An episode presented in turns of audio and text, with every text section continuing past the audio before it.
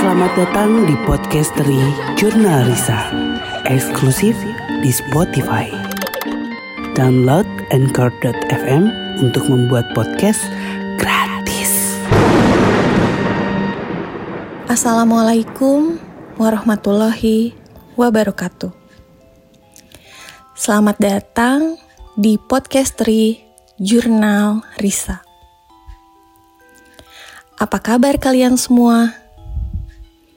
Semoga kalian dalam keadaan sehat walafiat dan puasanya lancar-lancar.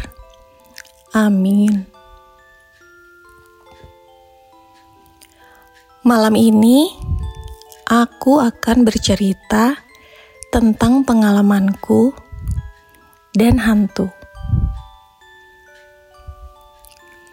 Seperti yang kalian tahu, Aangga adalah salah satu yang sudah lumayan lama bergabung menjadi tim dan syuting bersama jurnal Risa. Dan aku sebagai istri selalu menemaninya saat syuting selama bertahun-tahun.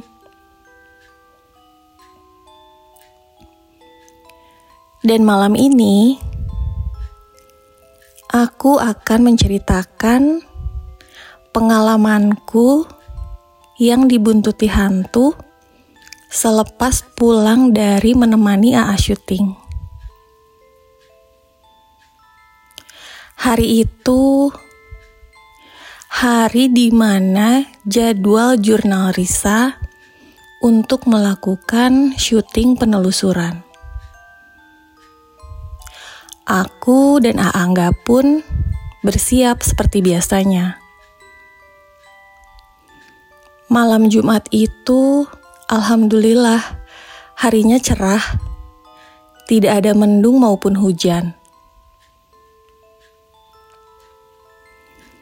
Aku dan AA bersiap-siap untuk pergi setelah menyelesaikan beberapa hal di rumah. Setelah memanaskan mobil, kami pun melaju menuju lokasi syuting. Kami hanya berdua saja, karena kalau syuting, kami tidak mengajak anak-anak untuk ikut serta. Oh iya, sebetulnya aku adalah orang yang penakut ikut menemani suami berkegiatan malam hari, apalagi mencari hantu, sebetulnya bukan mauku. Tapi AA sendiri yang selalu meminta untuk aku temani. Karena semua kebutuhan AA saat syuting, aku yang menghandle. Jadi aku tidak bisa menolak permintaan suami untuk ikut menemaninya. Yang akhirnya setiap kali AA syuting, aku sebisa mungkin ikut menemani walaupun aku sendiri bukan orang yang pemberani. Mobil berjalan melalui jalanan kota Bandung syuting malam itu berlokasi di sebuah tempat yang berada di Bandung bagian timur. Tepatnya di sebuah gudang dan juga rel kereta api di daerah Gede Bage. Kami melalui jalanan yang panjang dari Cijerah ke Soekarno-Hatta untuk sampai ke lokasinya. Singkat cerita, kami pun sampai. Tim behind the scene sudah standby di sana. Ada Kresna, Dio, Mas Redoy, Mas Beng, dan juga yang lainnya. Sambil menunggu tim jurnal Risa yang lain sampai, kami pun mengobrol sana-sini. Malam itu, angin agak besar. Untungnya, aku memakai jaket yang lumayan tebal, jadi aman dan tidak akan masuk angin. Akhirnya, semua tim sudah sampai dan kami bersiap menuju lokasi syuting pertama, yaitu sebuah gudang kosong yang sudah lama tidak terpakai. Dan lokasi itu berada tidak jauh dari titik kami berkumpul, yaitu hanya 10 menit menggunakan kendaraan. Setelah tiba, dan mobil kami pun terparkir dengan aman, kami harus berjalan kaki untuk bisa mencapai gudang kosong itu. Medannya cukup sulit karena banyak sekali rerumputan yang sudah tinggi dan tidak terurus. Dan juga banyak pecahan beling di sekitarnya yang membuat kami harus sangat berhati-hati melewatinya.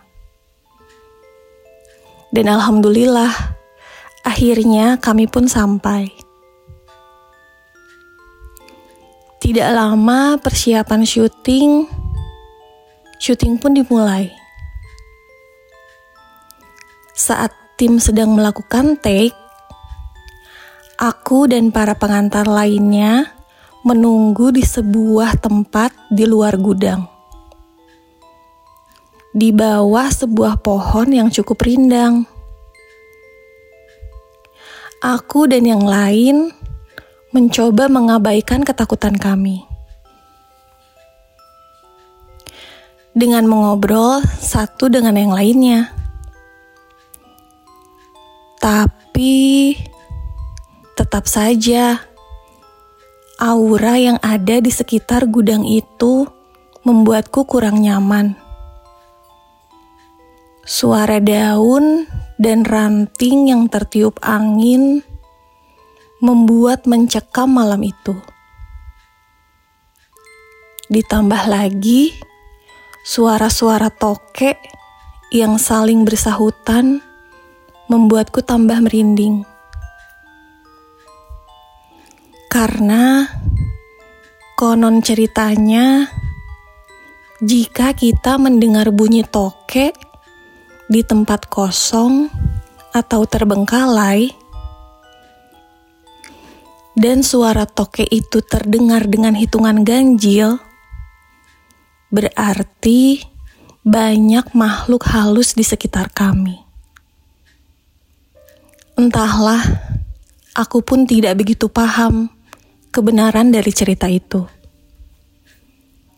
Yang jelas, memang aku merasakan aura yang aneh dan bulu kuduku berdiri saat berada di tempat itu.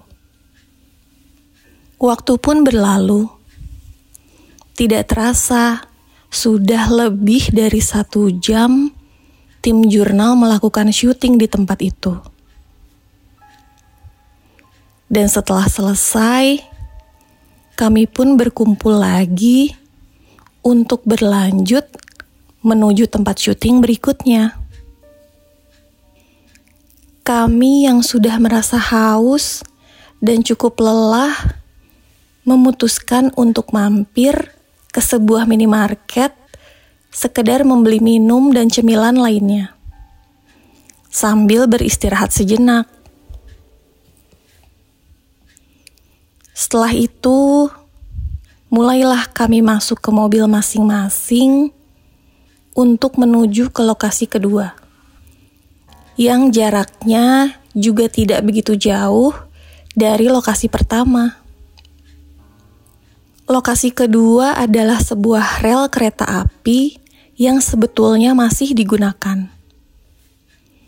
Cerita dari masyarakat sekitar sana Beberapa hari sebelum kami ke sana, ada seseorang yang tertabrak kereta api dan tergila sampai anggota tubuhnya berceceran di mana-mana.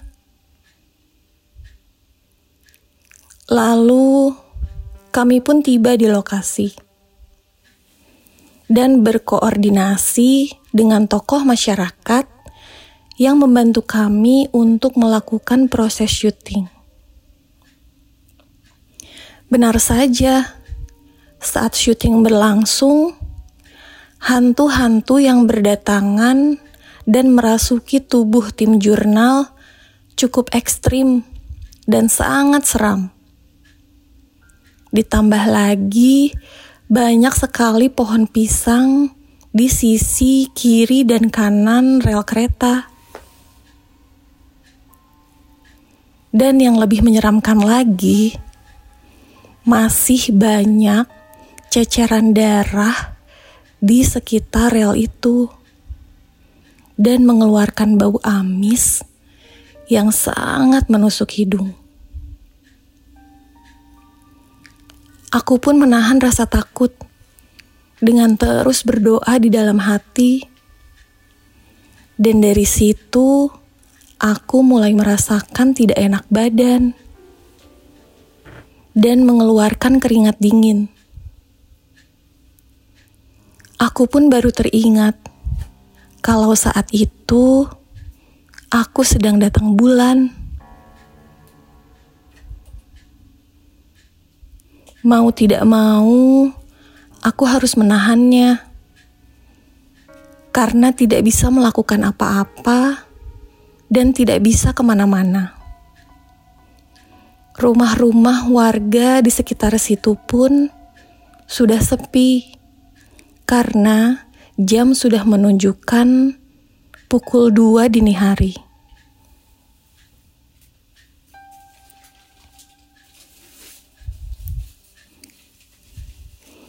Akhirnya, syuting pun selesai. Setelah berpamitan ke seluruh tim dan kru, aku dan AA pun pulang ke rumah. Di jalan, aku merasa tidak nyaman dan mual. Aku pikir mungkin karena aku telat makan saja. Dan aku pun tidak mengadukan hal itu ke AA. Jam 3 pagi, kami pun sampai di rumah. Setelah bersih-bersih diri, aku pun beranjak menuju tempat tidur untuk beristirahat. Tidak lama berselang, aku lihat AA sudah lelap di dalam tidurnya. Aku yang masih belum bisa tidur hanya bisa melamun dan badanku pun terasa lelah sekali. Saat mulai memejamkan mata sebentar, aku merasa ada yang aneh. Ada yang menekan badanku. Rasanya sesak sekali. Aku mencoba membaca-baca doa yang aku bisa, tetap saja tidak membaik. Rasanya berat, masih sesak, dan punggungku pun terasa panas sekali. Rasanya sesak, dan aku tidak kuat menahannya. Aku mencoba dengan susah payah untuk bangun dan duduk. Sesak dan panas itu pun makin terasa. Tidak kuat, aku pun menangis. Dan dengan panik, mencoba membangunkan AA. AA pun terbangun dan kaget saat melihatku. Lalu AA mencoba membantuku dengan cara berdoa dan dia memejamkan matanya seolah sedang berkomunikasi dengan seseorang yang tidak bisa aku lihat. Setelah itu, AA mengusap-ngusap punggungku, membersihkan semua hal yang menempel di badanku. Setelah keadaan mulai membaik, dan aku pun merasa tenang, sudah tidak sesak, dan panas yang menempel di punggung ini berangsur menghilang, aku pun mencoba untuk beristirahat. Keesokan harinya, aku bertanya kepada AA, apa yang sebenarnya terjadi malam tadi, dan apakah ada sosok yang mengikutiku. AA bilang, ya saat itu katanya karena kondisiku yang sedang datang bulan, mudah sekali mengundang atau membuat mereka tertarik. Karena konon, bau perempuan yang sedang hamil, datang bulan, atau di masa nifas, sangatlah mereka sukai. Saat itu, menurut AA, ada sosok perempuan yang mengikutiku. Sosok perempuan yang mengakhiri hidup di rel kereta tempat kami syuting. Rasa sesak dan panas yang aku rasakan sama seperti yang dirasakan oleh perempuan itu. Flashback yang AA lihat, katanya perempuan itu benar-benar sedang frustasi dengan hidupnya. Konon, perempuan itu terlilit hutang dan gelap mata untuk mengakhiri hidupnya dan loncat di rel kereta. Bukan hanya menabrakkan tubuhnya dengan kereta, malah perempuan itu sempat meminum racun serangga sebelum akhirnya terlindas. Jadi, rasa sesak dan panas yang dirasakan olehku saat itu persis sama dengan rasa sakit yang dialami oleh perempuan itu. Perempuan itu mengikutiku ke rumah dengan harapan kami bisa membantunya agar tidak terus-menerus merasakan sakit. A bilang dia selalu bingung jika harus membantu mereka yang melakukan bunuh diri. Saat itu, kami hanya membantunya dengan membacakan doa khusus. Semoga arwahnya bisa tenang dan tidak mengganggu lagi. Alhamdulillah, rasa sesak dan panas itu berangsur menghilang seketika setelah kami membacakan doa. Satu pelajaran yang bisa aku petik dari kejadian itu. Masalah apa pun yang sedang kita hadapi akan salah besar kalau kita memutuskan untuk mengakhiri hidup. Karena kematian dengan cara mengakhiri hidup tidak akan menyelesaikan semuanya. Dan Allah amat sangat membencinya. Semoga kita semua selalu dalam lindungan Allah Subhanahu wa Ta'ala. Amin. Sampai jumpa di cerita-ceritaku selanjutnya. Wassalamualaikum warahmatullahi wabarakatuh.